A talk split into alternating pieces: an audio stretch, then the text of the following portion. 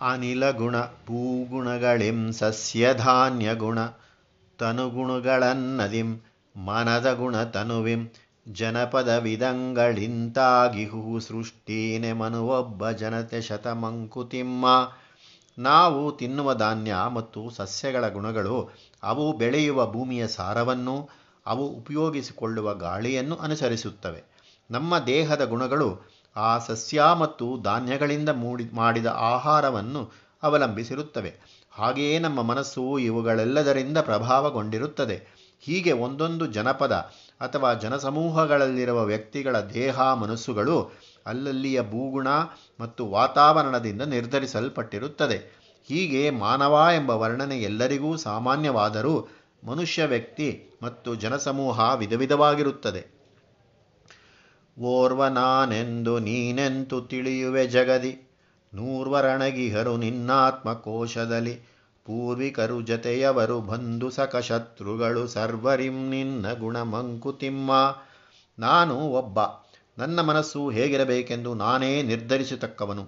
ನಾನು ಏನು ಮಾಡಬೇಕೆಂದು ತಾ ನಾನೇ ನಿರ್ಧರಿಸುತ್ತೇನೆ. ಹೀಗೆಲ್ಲ ತಿಳಿದುಕೊಳ್ಳುವುದು ಸರಿಯೇ? ನಿನ್ನ ಅಂತರಂಗದಲ್ಲಿ ನೂರಾರು ಜನ ಅಡಗಿಕೊಂಡಿದ್ದಾರೆ. ನಿನ್ನ ವಂಶದ ಪೂರ್ವಜರು ನಿನ್ನ ಜೊತೆಯವರು, ನಿನ್ನ ಬಂಧುಗಳು, ನಿನ್ನ ಸ್ನೇಹಿತರು, ನಿನ್ನ ಶತ್ರುಗಳು ಎಲ್ಲರೂ ನಿನ್ನ ದೇಹದ ಮೇಲೆ, ಮನಸ್ಸಿನ ಮೇಲೆ ಪ್ರಭಾವ ಬೀರಿರುತ್ತಾರೆ. ಹೀಗೆ ಅವರೆಲ್ಲರೂ ನಿನ್ನ ಗುಣ ಏನು ಎಂಬುದನ್ನು ನಿರ್ಧರಿಸುವುದರಲ್ಲಿ ಪಾತ್ರವಹಿಸಿದ್ದಾರೆ. ಆದ್ದರಿಂದ ಸರ್ವರಿಂ ನಿನ್ನ ಗುಣ. ನಿನ್ನಜ್ಜ ಮುತ್ತಜ್ಜ ಮೂಲಜ್ಜರೆಲ್ಲರೂ ನಿನ್ನೊಳವತರಿಸಿ ಮುಂದಿನ್ನು ಜನಿಸಲಿಹ. ನಿನ್ನ ಮಗ ಮೊಮ್ಮ ಮರಿಮೊಮ್ಮರಳು ಜೀವಿಪ್ಪರ್. ಅನ್ವಯ ಚಿರಂಜೀವಿ ಮಂಕುತಿಮ್ಮ.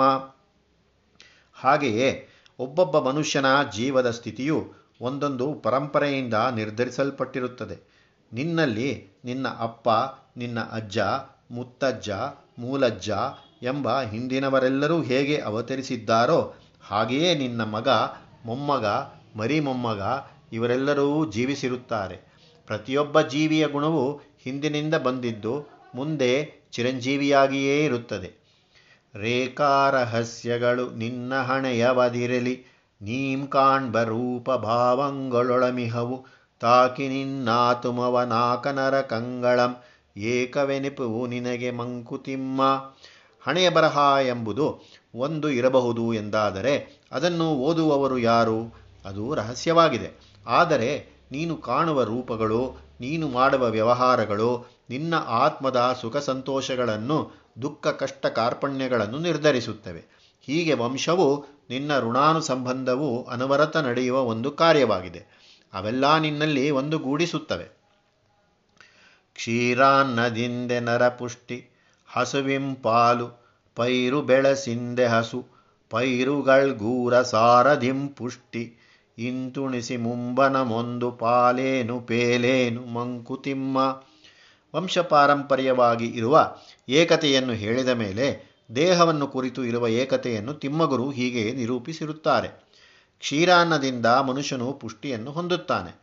ಕ್ಷೀರಾನ್ನಕ್ಕೆ ಬೇಕಾದ ಹಾಲು ಹಸುವಿನಿಂದ ಬರುತ್ತದೆ. ಹಸು ಹಾಲು ಕೊಡುವುದು ಅದು ತಿನ್ನುವ ಹುಲ್ಲು ಮುಂತಾದವುಗಳಿಂದ, ಹುಲ್ಲು ಪೈರು ಬೆಳೆಯುವುದಾದರೂ ಊರ ಕೊಳಚೆಯ ಸಾರದಿಂದ. ಈ ಕೊಳಚೆ ಮನುಷ್ಯನಿಂದ ಹೀಗೆ ಉಣಿಸಂ ಉಂಬುವನಂ ಒಂದು. ಇಲ್ಲಿಯೂ ಒಂದು ಏಕತೆಯೇ ಇದೆ. ಪೂಸರದಿ ಕಾಂತಿ ಸೌರಭ ಮೊದಲನೆಯ ತಾಸು. ವಾಸನೆಯ ಹಳಸು ಕೊಳಕಳಾಚೆಯ ಬಳಿಕ. ಮಾಸಿನಲು ನಲುಗಿ ಮುಳ್ಳಹುದು ಮೂರನೆಯ ತಾಸು. ಸಂಸಾರ ಕಥೆಯುದುವೆ ಮಂಕುತಿಮ್ಮ ಇದು ಮನುಷ್ಯನ ಕಥೆಯಾದರೆ ಅವನಿರುವ ಸಂಸಾರದ ಕಥೆಯೂ ಪ್ರಕೃತಿಯ ಕಥೆಯೂ ಹೀಗೆಯೇ ಇದೆ. ಇದಕ್ಕೆ ಉದಾಹರಣೆ, ಒಂದು ಹೂವಿನ ಮಾಲೆ. ಅದು ಮೊದಲನೆಯ ಗಂಟೆಯಲ್ಲಿ ಕಾಂತಿಯುತವಾಗಿ ಸುವಾಸನೆಯನ್ನು ಸೂಸುತ್ತದೆ.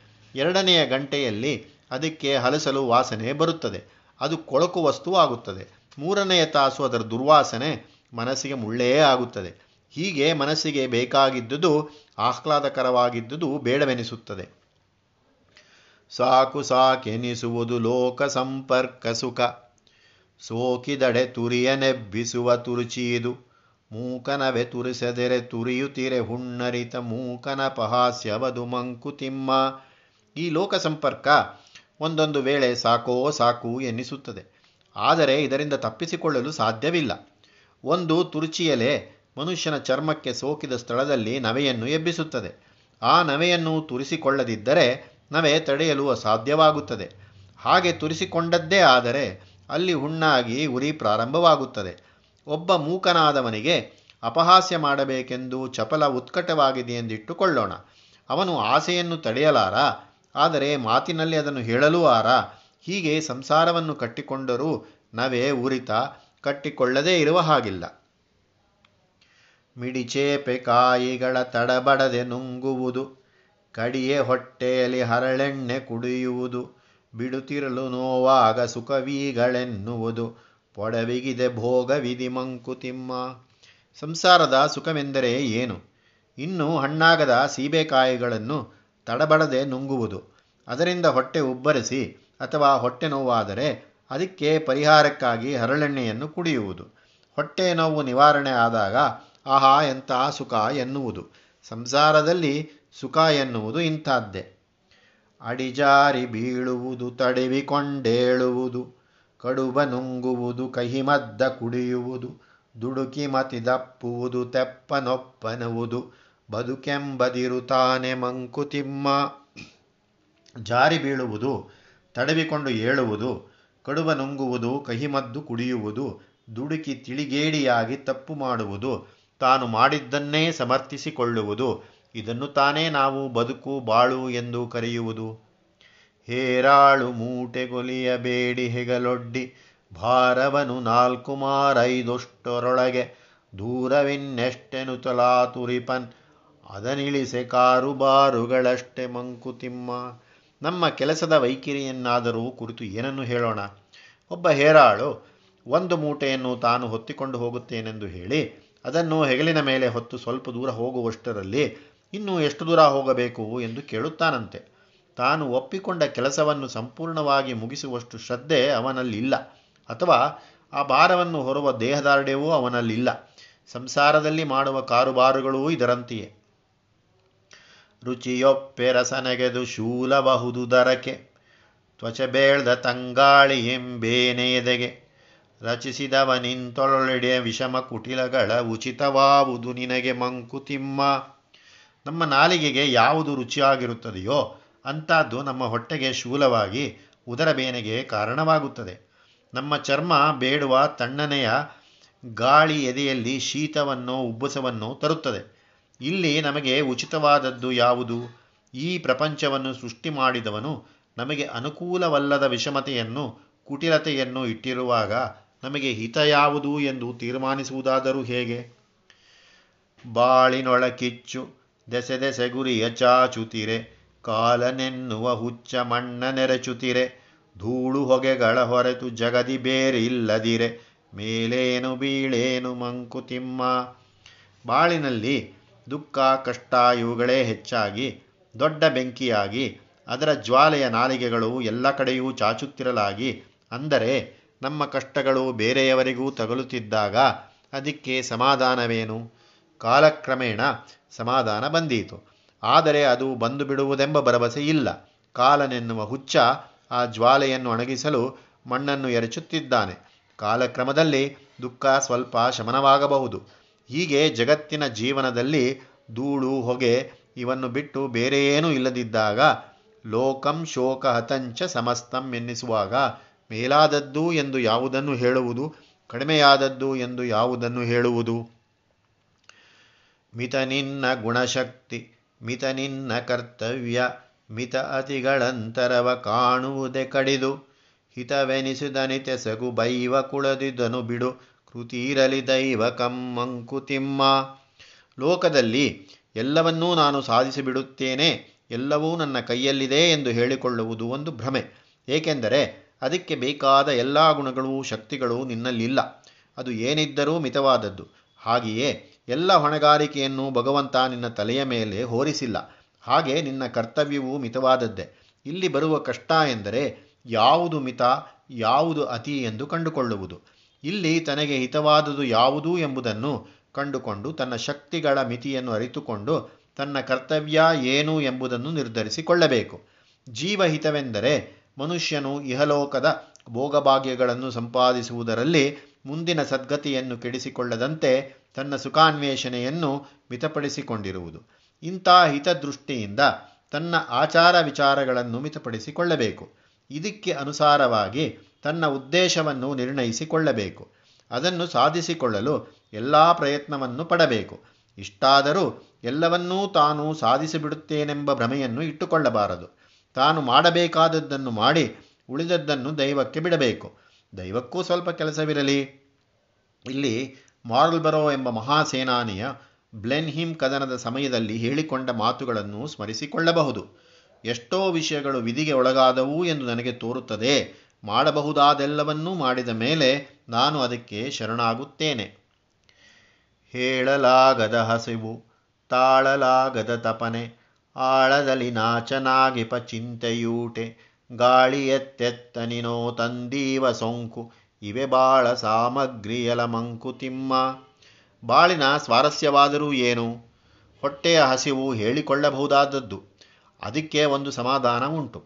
ಆದರೆ ಹೇಳಿಕೊಳ್ಳಲಾಗದಂಥ ಹಸಿವುಗಳು ಎಷ್ಟೋ ಇವೆ. ಅಧಿಕಾರ ಲಾಲಸಿಯಾಗಿರಬಹುದು, ಹೆಣ್ಣಿನ ಹಂಬಲವಿರಬಹುದು, ಸಂಪತ್ತಿನ ದಾಹವಾಗಿರಬಹುದು, ಸೇಡು ತೀರಿಸಿಕೊಳ್ಳುವ ಗುರಿಯಾಗಿರಬಹುದು, ಇವೆಲ್ಲವುಗಳನ್ನು ಹೇಳಿಕೊಳ್ಳಲಾದೀತೆ. ಇವು ಅಂತರಂಗಕ್ಕೆ ತಾಪವನ್ನು ಉಂಟು ಮಾಡುವ ಆಸೆಗಳು.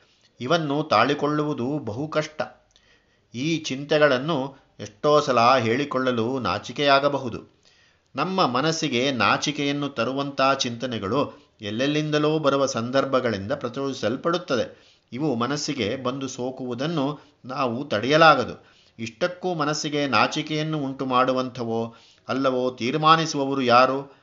ಪ್ರೀತಿ ಹಗೆತನ, ಸಂಪತ್ತು, ಅಧಿಕಾರಕ್ಕೆ ದಾಹ, ಕ್ರೋಧ, ವಾತ್ಸಲ್ಯ ಇವೇ ತಾನೇ ಜೀವನದ ಸಾಮಗ್ರಿ. ಅವೆಲ್ಲ ಇಲ್ಲದೆ ಜೀವನ ಹೇಗೆ ನಡೆಯುತ್ತದೆ?